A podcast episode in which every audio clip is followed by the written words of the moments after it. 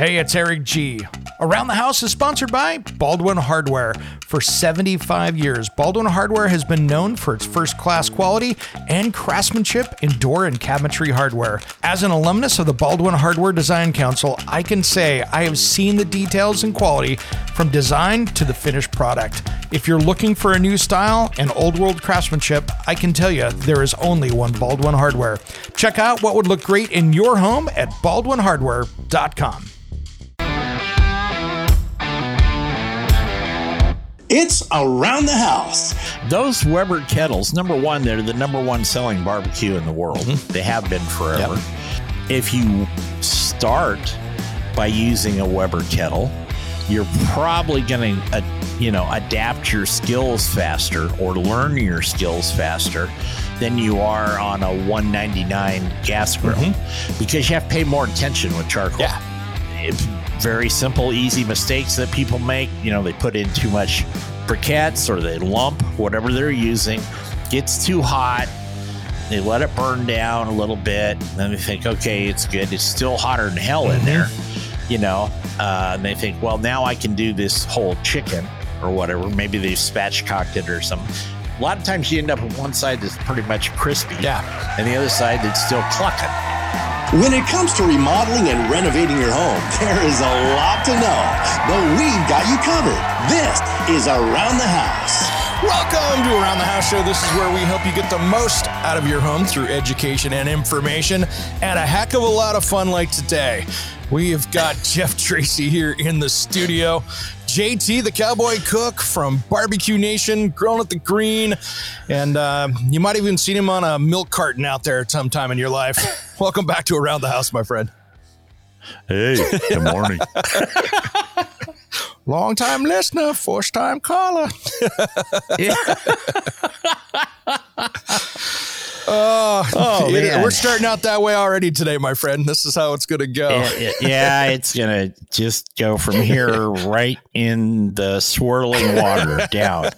Yeah, done. Exactly. But it's Friday. It's Friday. Yeah. St. Patrick's Day. Happy St. Patrick's Day. Absolutely, it uh, it is a it is a day that even the Catholics can have some meat today. I see on the twos. So Yeah. They, they they finally got the cinder block off their, their forehead from a couple weeks ago. it's all good. It's So, all good. yeah. So today I wanted to talk. You know, it's we're coming into spring. You know, we got the daylight back a little bit in the evenings, and uh, it is for the amateurs barbecue season. For you and I, every day is barbecue season. But uh, Yeah, yeah. for many people, they start going, "Hey, let's let's dust that grill off and and uh, start getting going on stuff." And I thought, what not a great time to bring you in and, and have a chat about, you know, good habits of barbecue and and for all the amateurs out there and even the experienced stuff. There's always something from these that uh, oh that, yeah. that people can take away with. And you know, I've noticed. We'll start at the basics here. I've noticed that if I go up to my local grocery store, and I'm not going to hammer on any names, but we'll say it's the chain grocery store, and I grab a a T-bone off the off the rack and take it home, and I go, man, that was not amazing. Even though I got a decent grill. What's the what's the secret of of barbecue there when you're talking about things like meat? Well, you have first of all, you have to uh, ascertain if it's uh, Brontosaurus or if it's actually Angus. Okay, Fair point. Because because some of the chains don't Mm-hmm. quite use the grade uh, choice or prime. Sure. You know, you know they and they think because it does that, it's ready to go. Uh, it's not. It's uh, you want to check those labels, uh, check the marbling. Mm-hmm. Um, kind of you know you can it's easier to check the mar- marbling if you're actually buying it out of the case where the butcher has to reach in grab it and show it to There we you. go. the stuff that's pre-packaged you can't always see the marbling and there's little tricks to that that if it's getting a little age on it they can trim it a little more and that that kind of grayish brown goes away there's nothing wrong with that but it th- that will go away and look bright red again and all pretty and everybody's Mhm. good and then you cook it and um it, it tastes like a used waffle iron not Yeah. the waffle the iron part you know it's just not good it's just not good. so um you know check the marbling check the meat. Make sure you look on the uh, on the package if you're buying prepackaged stuff, and it, and it says choice or prime. Mm-hmm. Um, you know, you don't want select or you don't want uh, utility grade. You don't want prison Yeah, food. not, you know, you want for human you- consumption. You know, yeah, yeah. The dog walks by and goes, "No, I'm good." Uh, you you uh, institutional use only stamp. Is that what you're talking about? yeah, yeah, yeah, exactly. Um, so check those things. Also, you know, check your grill. Uh, the the the main thing, Eric, is if you haven't fired up your grill, excuse me, all winter, you should just take it for a test run. Don't even cook anything Yeah. on it. Just fire it up. Maybe you got a few um, fuzzies? you know, undetermined, yeah, undetermined biologics on there. So you you uh, burn those off, clean it off really well, but make sure, like if it's a gas grill, Mm-hmm. if it's got the same hot spots and cold spots as it did last year. If it's a charcoal grill, make sure the vents are cleaned and all that, so you get a nice flow. You can shut it down if you're going to do a, a you know a long term cook, so to Mhm. speak. If if it's just a, a a grill and spill on the plate, then you know open her up and let her fly. Yeah. But I think that's a couple of things that are really important to people because everybody's gotten pretty savvy about it. They've got covers on their grills or Mhm. smokers or pellet grills, what have you, like that. Uh, those pellets, if they sat in there all winter, um, they may be a little soggy. They may gum up your auger. Uh, you don't really want that. You know, but you it's can. funny. I've noticed what's with some of these brands out there, and I'm just going to say this: they build that whole, you know, basically they build the place where you're going to put the pellets where it goes into the auger, that hopper. Why do they put so many dang flat places in there so you can collect those things up? Why can't they just like make it a basic so it all goes in there? You mean kind of like an old auger on a combine Yeah. or something that's at ang- angular Yeah. and all that? That's a good question. That's a good question. Because those things they sit there all summer, all winter, and you got a cover on it, and those Yeah. things are just like one big sponge, right? By the time you know, you're not Yeah. stopping Oh, yeah. moisture, you're just stopping the rain from coming in the top, but that thing's going to soak Right. everything up and get a gummy mess. Yep, you got that. And uh, the the cookers that I know I'm not going to use over the winter, I just burn them out. Yeah. Uh, of the, like the pellets, I just burn them out. The charcoal, I I burn that off, then let it cool. Maybe the next day, clean it all out, so it's ready to go. But I do this more than most normal people. Yeah. So, um, but you want to make sure those are clean and functioning. You want to make sure that you're, you know, if you've got an electronic component to it, like an, an auger in a pellet grill, um, if you've got a digitized, because so much of it is digitized now, make sure all those little features are working. Uh, and then you can buy a good piece of meat from Painted Hills Natural Beef, I might add. Uh, let's but talk you about want- them for a minute, man. And and this is something that that I'm a meat snob. I'll be the first to say it. You know, for years the Yes. best stuff I was getting was going to Costco and grabbing it there and grabbing meat. That, that's good which meat is there. That's decent good meat. and it's one place across the country you can go in and get something decent there, right?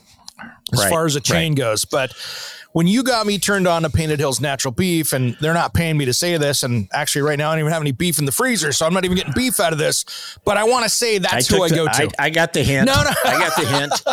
no, but seriously, I mean, I- I'm not getting paid to say this. This is not an infomercial for them by any means. But what I'm saying is, is that is the meat, and there's just no question.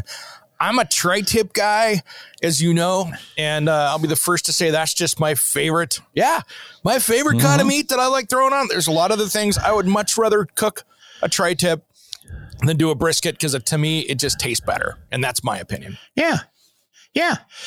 And it doesn't take as long. Yeah. I mean, you can do a tri tip in an hour, Mhm. hour and a half, just depending on the size, Yeah, you know, that it's been trimmed trimmed to. Brisket, you're going to be a bit longer than Yeah. that. By you know, the sundial is going to go the other direction by the end of the day when you're done with a with a brisket. But uh, yeah, the I think the tri tip is very good. And how about this? Um, they've never done this before, by the way. My friends at Painted Hills, and again, this is not an infomercial. I'm just sharing information with Yeah. you. My friends at Painted Hills have made a special uh, discount program Ooh. for my listeners and now your Mm-hmm. listeners, when you go to their online store, because they just revamped their online Yeah, store. it looks good. All right. And you can get T bones and ribeyes and New Yorks and burgers Brisket. and all that Yep. stuff. You can get a brisket there. Uh, but you type in BBQ Nation, Mm-hmm. just the letters BBQ Nation, and it'll take uh, 15% off at the checkout. It's just a per- pretty big hit. Yeah, and here's the cool Yeah. thing: is you're cutting the middleman out of it. Sorry, grocery stores. You know what I mean? You're Yeah, buying from the yeah. you're buying from the place where the cows came from. You're not, you know, you're not you're not dealing with the 22 people that went between point A and point B. Yeah. The ones that always say they're not making any money. Sure, Uh, if you, want to believe that. But no, that's a. We've been around too long, I know it. uh, it's it's really a cool thing though that they did that. So I would invite people to go online to, and I know you're going to post some links and Oh, yeah. stuff uh, to uh, for Painted Hills to their online store. Pick something, you know, apply the discount code. Eric's going to show that to you again on the on the postings, Oh, yeah. but it's BBQ Nation, and enjoy it. yeah, I I've I've eaten beef all over the world. Mhm. Okay, I have. I've I've been very fortunate to travel and do different things. And I've eaten some very good beef, and I've also eaten some beef that's not too sharp. Yeah. But uh, and not just because I represent Painted Hills, it's I like their product a lot no question. a lot. I know some people are like on the Wagyu bandwagon. If you like that, that's fine. I, I don't have a problem with it. It's not for me because the times I've eaten it, it just seems a little too fatty, Mhm. a little too much marbling for me. Yeah. You know? So I see my mic stands and you want to see my beautiful Oh, face here.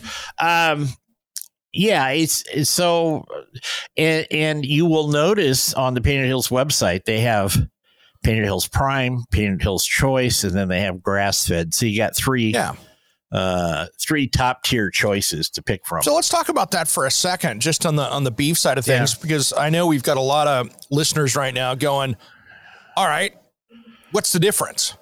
You know what I mean? What's the difference between grass fed and and those two, and and what what can you expect when you get one of those?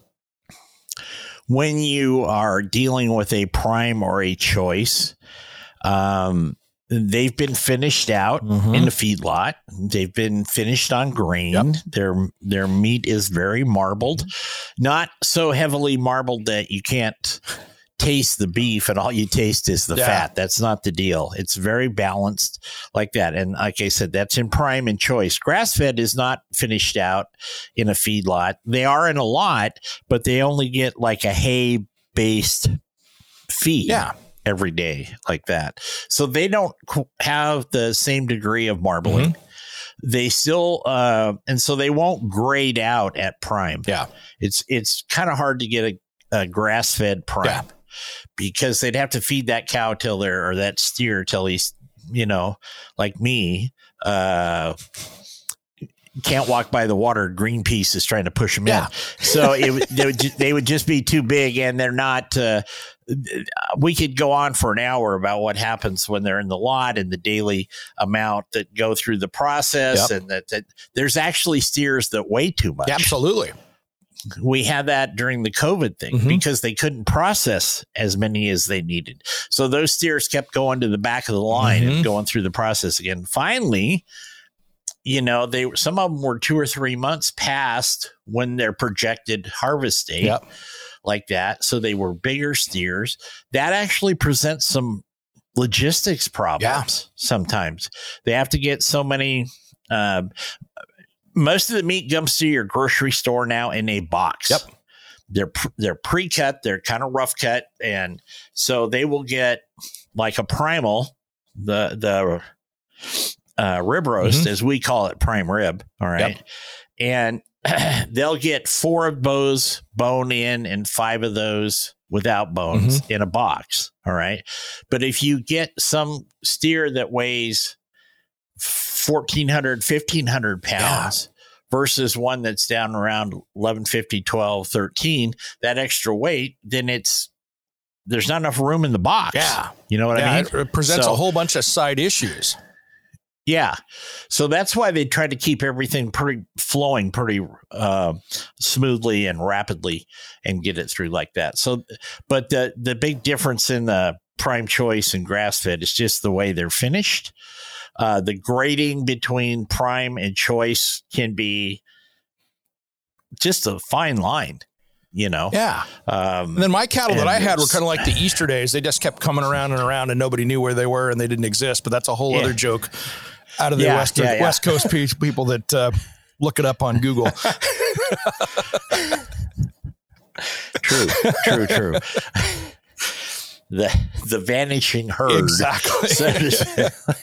We've heard of ghost guns, ghost fleets, and there's ghost cattle. there's ghost cattle. They got really good at that in Wyoming and Montana about 100 years ago. So, you know, 120 years ago, they were they knew how to make that work. It, it shows know? that those old tricks still work today. Oh yeah. Now you just have to move them in the semi and not on a cattle drive. Yeah. You know, they're so, still moving though. They're still moving. They're still moving. Rolling, rolling, rolling. Um, so, question about the grass the grass fed stuff, uh, is that going to taste any more, you know, gamey or grassy compared to what you'd see something that was grain finished? No, not really. Okay. Um, not in the Painted Hills products. I can't speak to everybody's yeah. grass fed programs. It's not going to have the as deep of of a rich flavor yeah. as the choice or prime, but it's still going to be very good. Yeah. It's just not going to have that that bit of marbling in it. It has some marbling yeah. in it. It's not like eating a buffalo. All right, exactly. It, it's just it's, but it's limited compared to the other two uh, classifications. Okay. Yeah. Well, if I walk into a grocery store, I see this certified Angus. Is that just a marketing thing? Yeah, pretty much. Okay. I mean, it does. It is a piece of Angus sure. there, but they they. It's not a grade, right? No, it's just a statement, yeah. more or less. You know, they're telling you that this came from an Angus steer. Mm-hmm. It did. Okay, that's that's where it stops. Yeah, it can know? still be not, choice, right? Yeah, that it'll say. It should say on any any label, um, if it is you know, certified choice, certified prime, certified select. I mean, they used to do one big chain used to have, you know, their name, insert the word select behind it. And nobody knew what that meant 20 years ago, except people in the ag yeah. world you know now they figured it out. Mm-hmm. and and a lot of the stores don't sell it anymore. Yeah. They they that goes off to that's hamburger. some secondary markets. Yeah. Yeah. Yeah exactly. That, that shows up yeah. in the sale hamburger on uh, on friday afternoon right? Yeah it's in the bin way down there by the kumquats. Yeah. You know it's it's just way down yeah, there. that's so the that's the that's the they don't even price. check it. Yeah yeah. Well, yeah, and that makes sense. And that makes sense. But that's where I tell you what, it's it's one of the lessons I've learned in in cooking is the quality of the product directly relates to the end product that ends up on your table. There is there yep. is no yep. shortcutting that.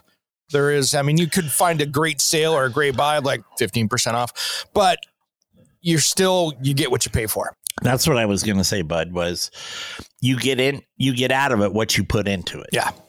You can, you cannot take a select, even if it's a select fillet. Yeah, and yes, there is such a thing. Um, but that will not taste anywhere near like a choice or a prime fillet. Yeah. Okay. Or actually, America's favorite is kind of the ribeye. Yeah. And um, I love a, a lot ribeye. of a lot of yeah, a lot of professional chefs now have gotten on this kick. Like, we don't like fillets; they're they're kind of spongy and tasteless. Well, I think they're still a great piece of meat, yeah. but I do like ribeyes, and I also like New York. Yeah, you know. Yeah. So it, eh you you know, buy a T-bone, get the best of both worlds. Absolutely. So. Yeah. I mean, that's that's the thing. And so let's back up here and and talk to the rookie that's probably in another month going to walk into their home center and want to throw down a few hundred bucks on a barbecue because maybe they've got that old one out there that that $199 charbroil that lasted the, the 48 months and it's ready to go off to the landfill. You know what I mean? Well, you got to you got to check with the raccoons first because usually they've set up a, a squatters deal in that yeah. type of barbecue. Yeah, because they got that big so open bottom and they just that's that's home, right? Yeah, yeah. They got a little balcony. they got some, you know, sun and shade yep. and all that stuff. So yeah, it's all got to be careful those. Um, but yeah, it's that's the problem is is, and I think this is again, it's it's like power tools to me, right? If you buy the right tool, it can last you a long time. And if you go Absolutely. out and buy that cheap tool and figure out, okay, I'm going to be barbecuing for 20 years, this is not a smart thing spending 200 bucks every 18 months to and throwing away a barbecue. Right. My advice to people is number one, go to amazingribs.com and they review almost every barbecue that's on the market gas, pellet, charcoal, doesn't matter. All yep. right, And every level from entry level to, you know, $15,000 units. Yeah. They do that. They don't get paid for it. It's kind of like uh, consumer reports for barbecue. Nice. The other thing is you have to look at it, and I know money's tight right now because of everything else that's going on. Sure. But if you're going to go to a big box store and you're going to lay down one ninety nine ninety nine for uh, a stainless steel that's not put together very mm-hmm. well. Mm-hmm. If you actually open it up and you look down in the box or you look through the lid, you can see sometimes in the corners gaps you're a tool guy. Yep. You know, you're you know what I'm talking about. They you got leaks. Swiss cheese, there. right? Swiss cheese. Yeah. So your your airflow, your heat flow is going to be all messed up. It's not that it's not going to work.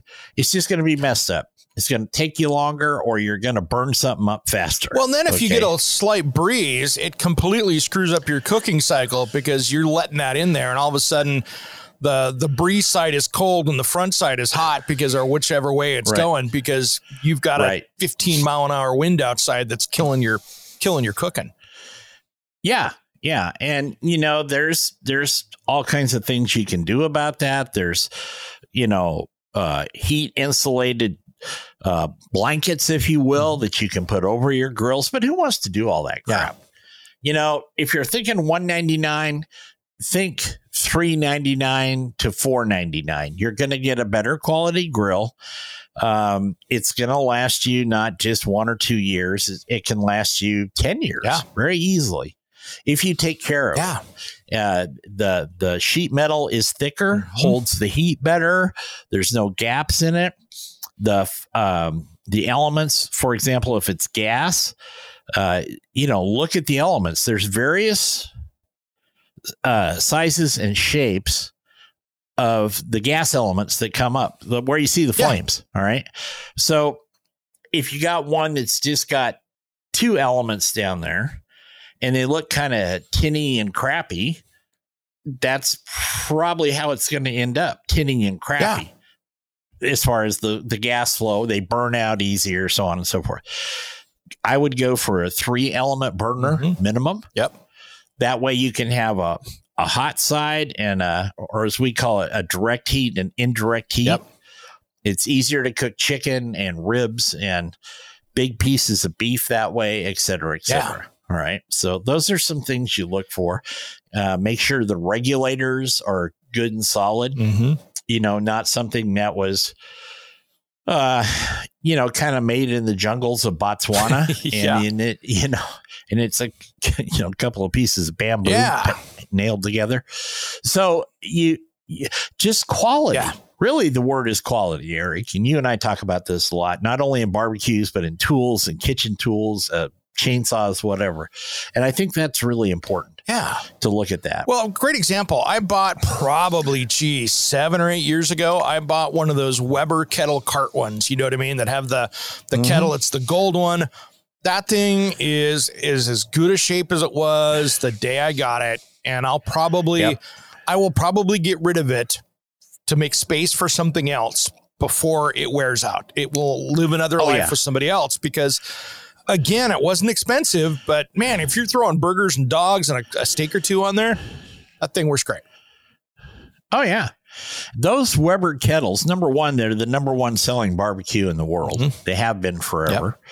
Yep. Um, if you start by using a Weber kettle, you're probably going to, you know, adapt your skills faster or learn your skills faster than you are on a 199 gas mm-hmm. grill. because you have to pay more attention with charcoal. You, you know, you just do. Um, it- very simple, easy mistakes that people make. You know, they put in too much uh, briquettes or they lump whatever they're using, gets too hot. They let it burn down a little bit. And then they think, okay, it's good. It's still hotter than hell in Mhm. there, you know. Uh, and they think, well, now I can do this whole chicken or whatever. Maybe they've spatchcocked it or something.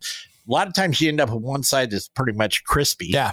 and the other side that's still clucking. Yeah. All right. So that doesn't work out No. well. So uh, using that, adjusting and controlling your airflow through the vents and stuff, all that with a Weber kettle is great No question. yeah. No question. It made me a much better barbecuer with learning with that thing because, you know, Oh, I had yeah. gas grills and stuff for years and years and years. And using that and figuring out that, oh, I need to crack this a little more, close this up, or vice versa.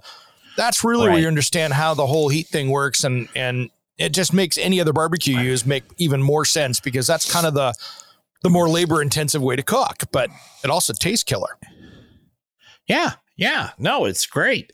I think that I think that pretty much all great uh hands, if you will, in the barbecue world started with a- Weber kettle or a cheap um stick burner smoker, offset smoker like that. Yeah. You know. Um I I do have one, and I think I've said this before on your show, but it's been a while. I have one that I've had for over 20 years Mhm. Uh, stick burner. It was cheap at the time. Twenty years ago, I think I paid two hundred dollars, but that was a that was a bigger number. Yeah, that's a six hundred dollar grill now, right? Yeah, right. And I still have that old bugger sitting out behind the shop, and I, you know, wheel her up to the deck once or twice a year. Now I pretty much cook like or smoked salmon fillets Yeah. or stuff like that. Yeah, you know. and that's great. But they're Yeah. great. Are you looking for a good night's sleep? I had a mattress from a box that was keeping me up all night long. I stopped in at Mattress Warehouse USA and they handmade me a new one that is getting me the best sleep of my life. Plus, if you need a custom size, they can handle that too. For handcrafted care at prices that are much less than the big mattress stores, head to mattresslw.com. Make sure and mention Eric G sent you for 10% off your purchase. Plus, they ship anywhere in the US. Mattresslw.com. Sleep well. Yeah. So what do you think about people out there trying to, you know, in the 70s everybody was using the the light, you know, the the the fluid to light the briquettes and stuff like that and to me it always tastes like you used fluid to light your briquettes. What's your thought on Yeah. that with between that and the and the and the the quick start flame or you know what I mean? There's a there's a briquette for everything out there it seems, but these days, but Seems to what's your thought? the the for under thirty dollars you can buy a chimney, which is you pre light and ignite your charcoal lump or uh, briquette. Uh, you can get it started. Once it's really cooking, you just pour it down on the rack where your charcoal goes. I am not in favor of any quick start stuff Mhm. Because you've got that residue, and I don't care what you do, that residue is going to be there. You know, I do keep a couple of bottles of that Kingsford lighter fluid around, but that's usually for my burn pile or when I'm burning up weeds or something. You know, yeah, that's for agricultural work. That's not for Yeah. that's not for cooking. That's on. not for food. Yeah. yeah. And that's the one So- thing I like with my Weber kettle is mine came with that little propane can start, Uh huh. which that's the easy Yeah. button. I mean, turn the knob, hit the button. Uh, two minutes later, I walk away, and it's got it's basically it's like a built-in chimney on that thing, and it's it's ready to go. I'll tell you, I got something that uh, um, you would like. I don't know if I've ever shown it to you, but it's called Grill Blazer. it it looks like a Taurus nine millimeter with a, with an extended tube on the end and a little flamethrower thing out there.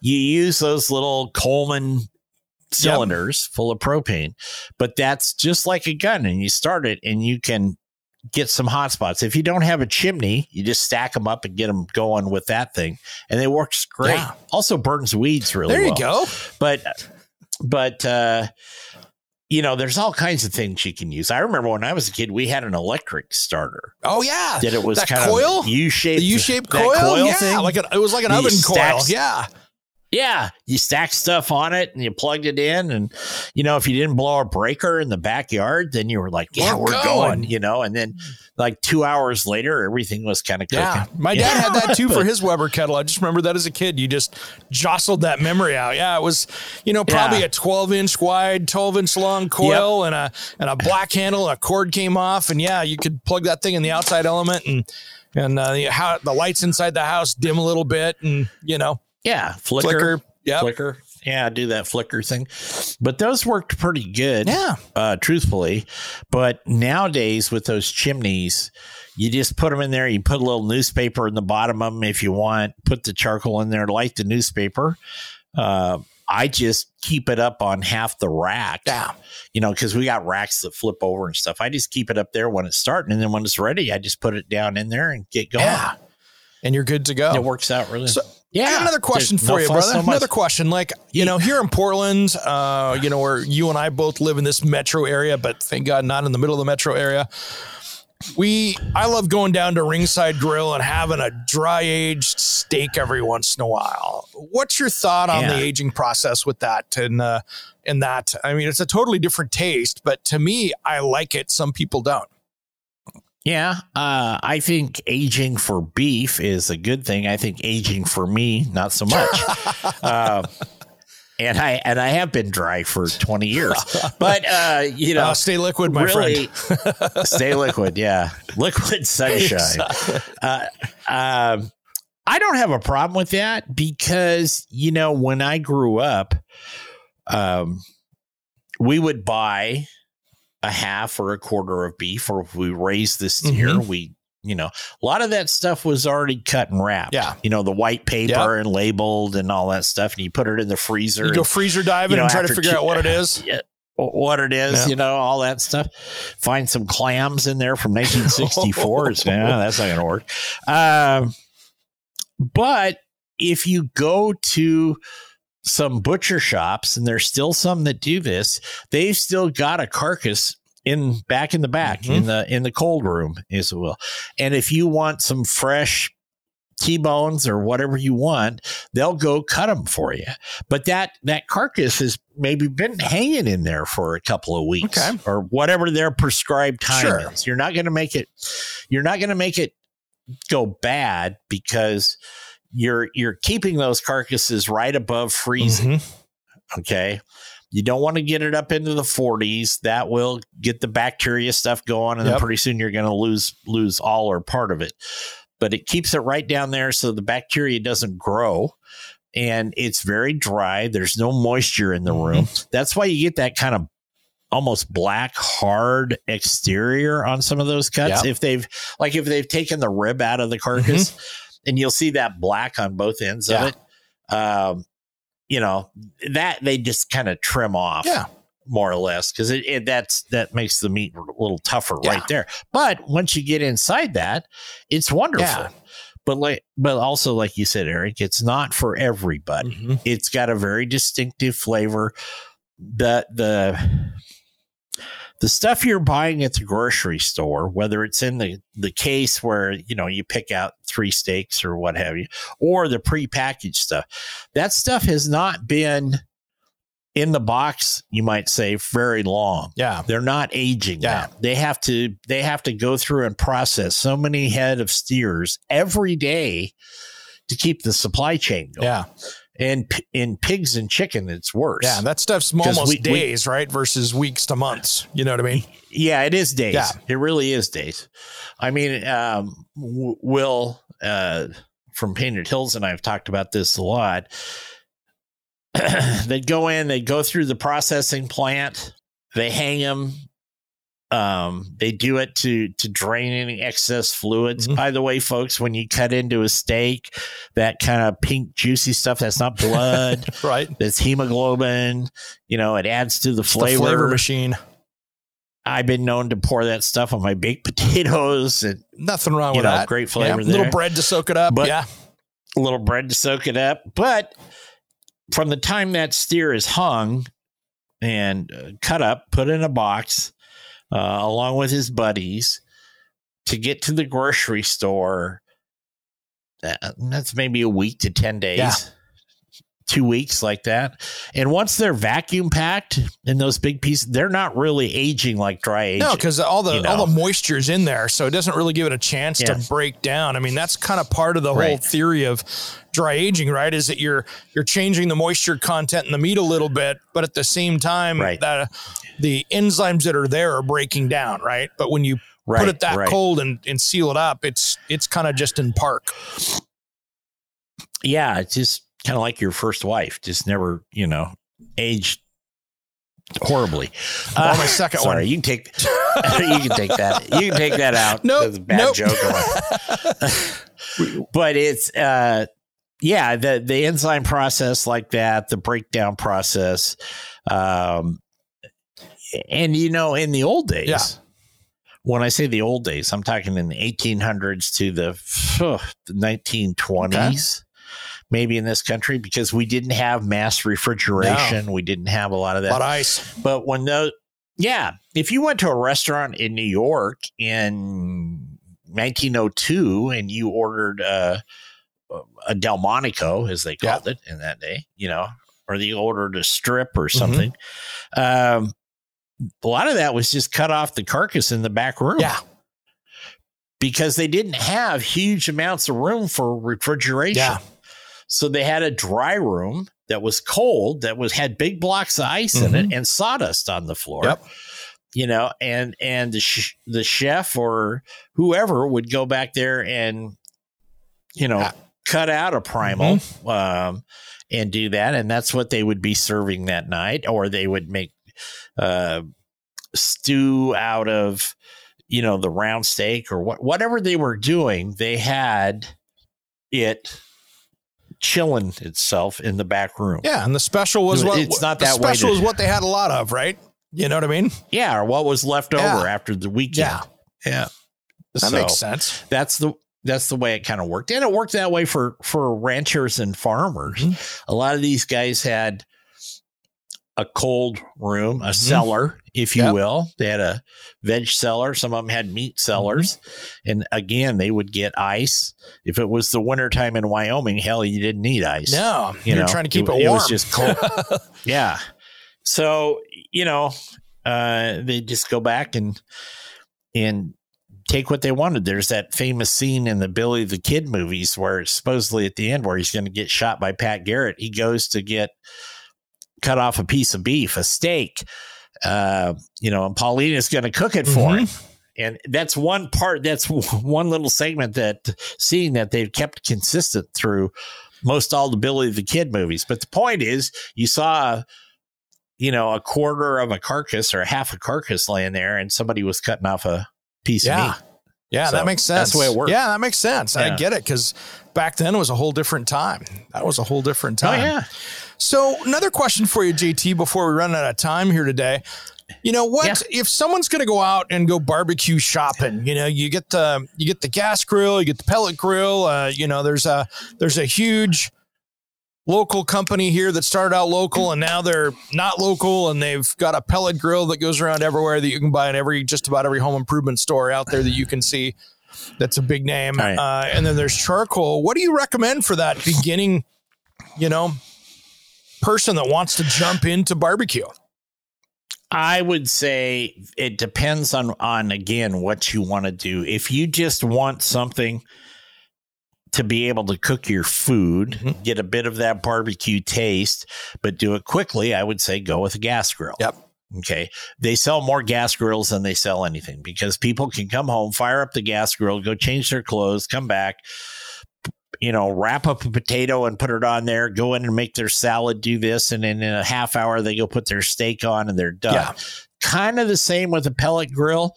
You have to be real cautious about the pellet grills because they'll say, well, we can get this pellet grill up to 700 degrees, basically inferring that they could sear something. And some of them even have little sear mm-hmm. stations on them.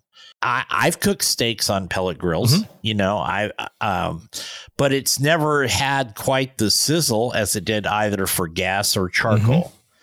But steak isn't the only thing I cook, and steak isn't the only thing most people cook. Yeah. You know, you know, if you're going to do ribs or fish. So, so here's the deal: if you want a bit of a more smoky flavor, Um, and uh, an ease of convenience, probably the pellet Yeah. If you want a, a, a quick turnaround, go with the gas grill. Those are just kind of you know blatant Yeah. statements, but they are true. Yeah. If you really want to get into it, then look at the charcoal Yeah. stuff. Yeah, and th- that's the problem I had with uh, you know, I'm I'm getting ready to probably get my first pellet grill here one of these days, and uh, we can talk about that in a future episode. But um, my thing when getting one was I wanted to get something that had an ability to be able, if I wanted to throw a steak on it, to to be able to get that temp. And there's only a few of them out there that legitimately can kind of do that.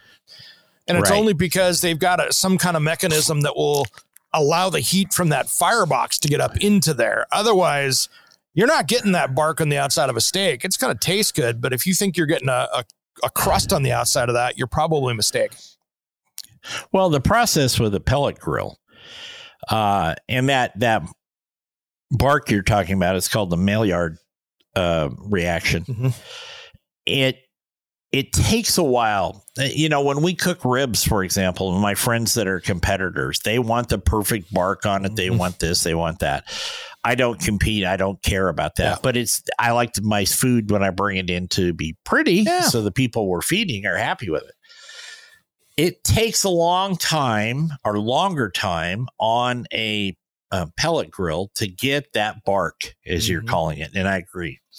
Um, and that's, but that's a that's a period of time. That's over a couple three hours Yeah. you know, to do a, a rack of ribs properly, it's two and a half, three and a half hours because it's kind of a low and slow thing, but it will have a bark on it, Yep. right? Um, you can't do that with a steak.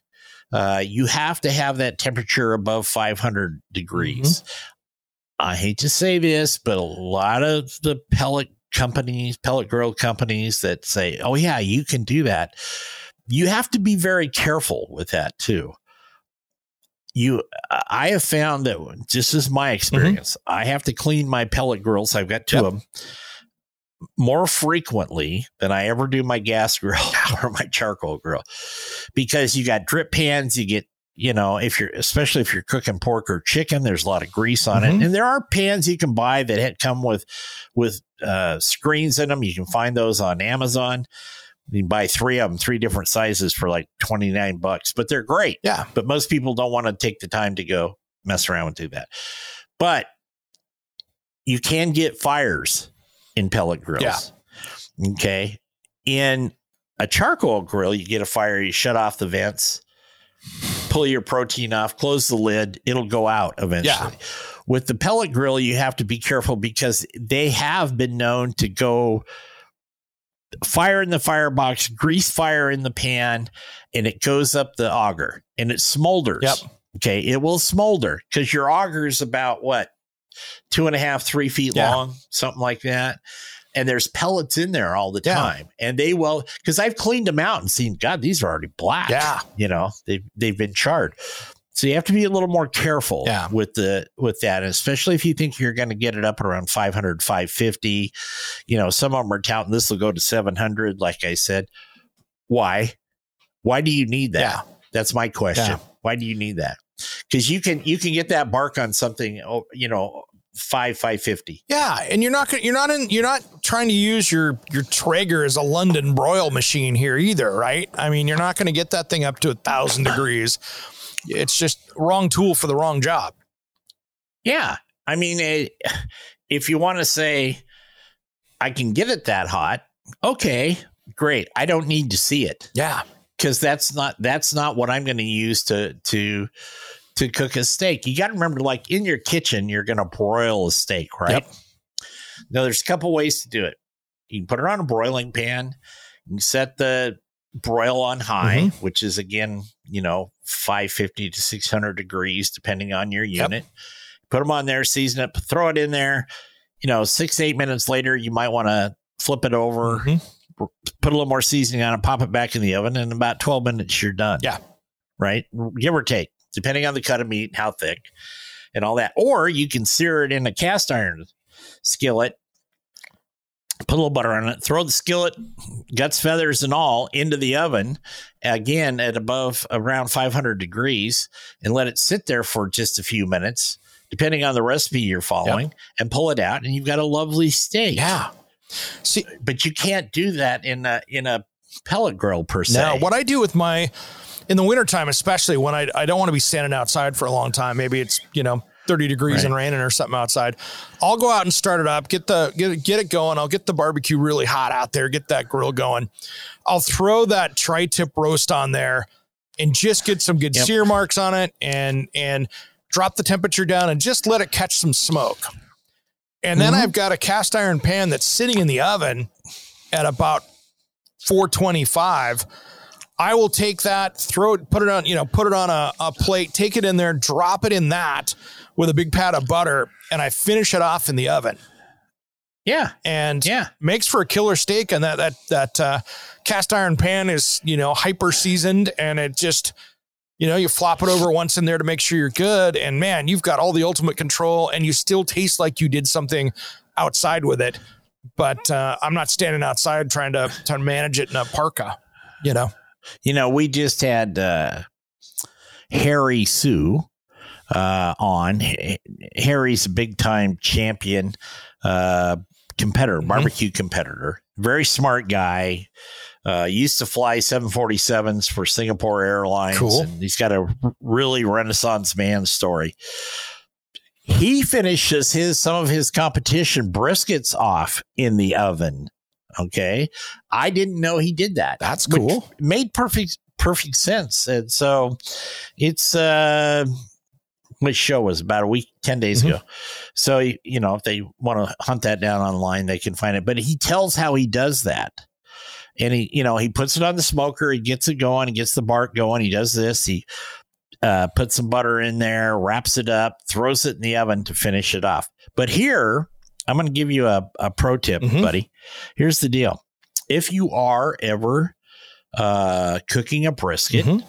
I learned this from Harry, and you're doing the low and slow thing. Yep. Well, if you've ever seen that, it makes puddles mm-hmm. in the top of the of the piece yep. of meat, the top of the brisket. There's little puddles, and that's just fluid, but it settles. And right where those puddles are, you will not get the bark you want. Correct. Okay. Okay.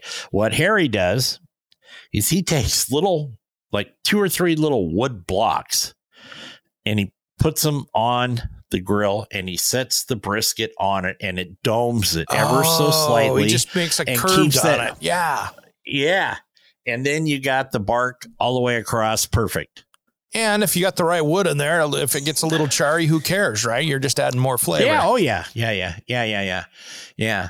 And you know, and I wouldn't, I wouldn't like soak them in water for three weeks before you do that because, you know, people are like, uh, it's steam yeah. coming off of there for the first half hour, 45 minutes until the wood actually starts to ignite. Mm-hmm. And, and then, you know, you don't particularly want that right in contact with your, with your protein, but kind of dome that thing.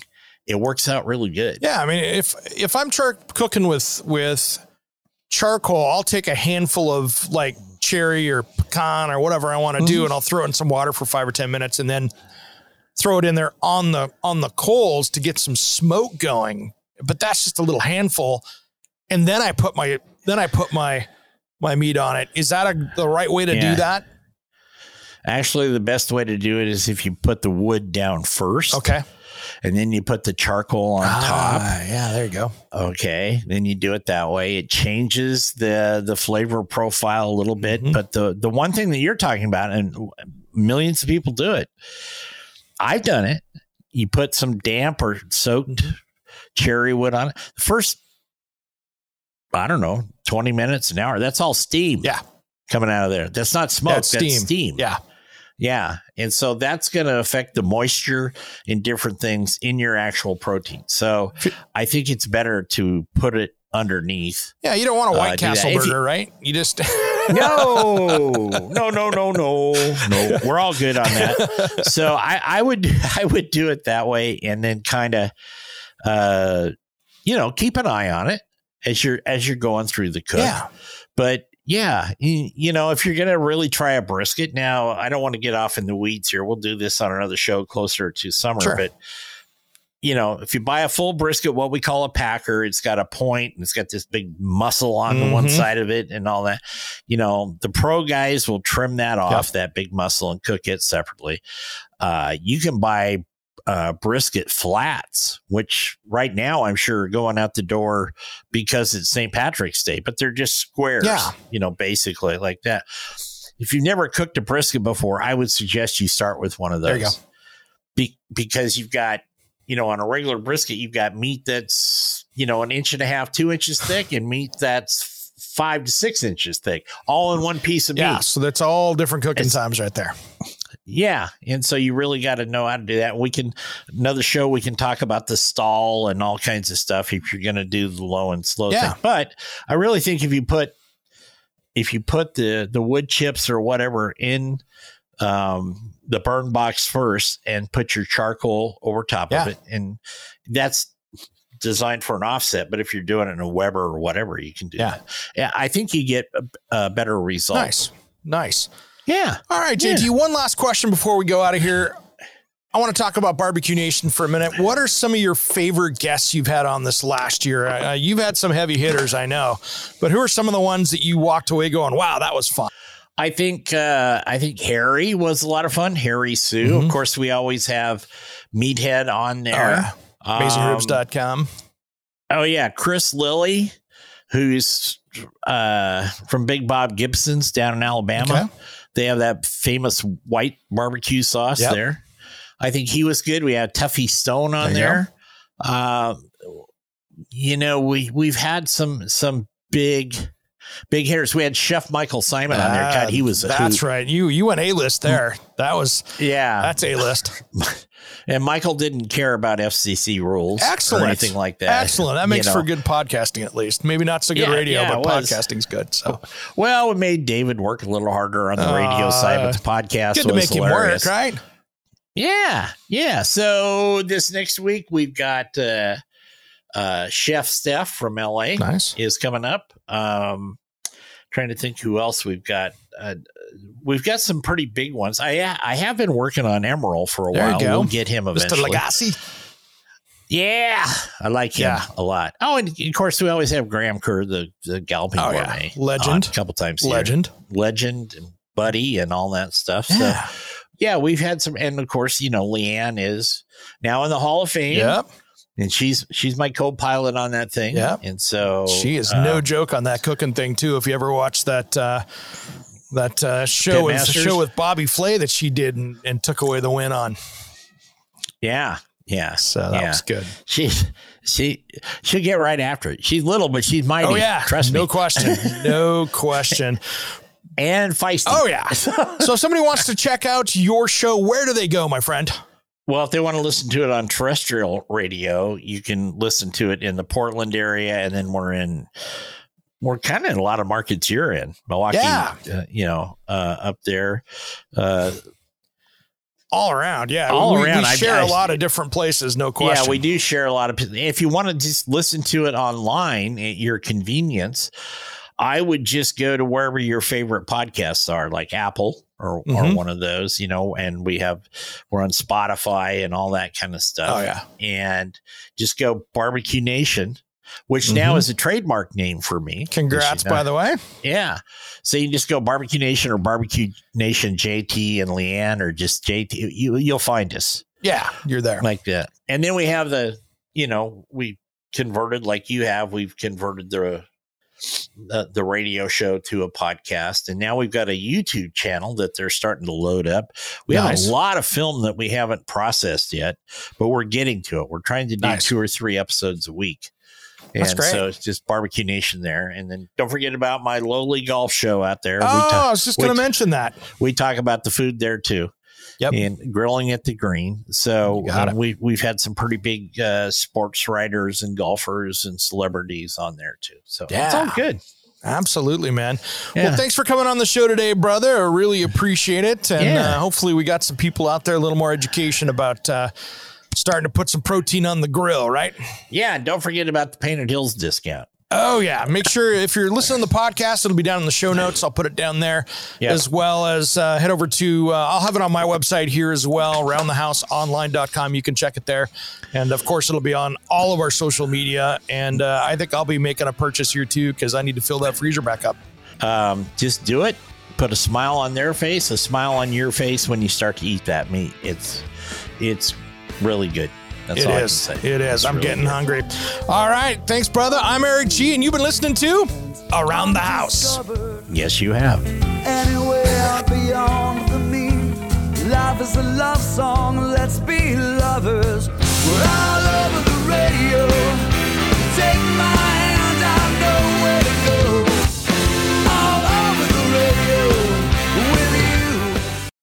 Hey, it's Eric G from Around the House. Are you planning a decking or siding project this year? If you are, you've got to check out my friends at Millboard. Millboard is a completely different kind of composite decking and cladding that enhances outdoor spaces with enduring distinction. Hand molded from the finest oak, it realistically mimics the natural grain and color of premium hardwood. If you're looking for something that doesn't look like plastic and instead real wood, check out millboard.com. Make sure and check out that interview we did just a few weeks back. That's millboard.com.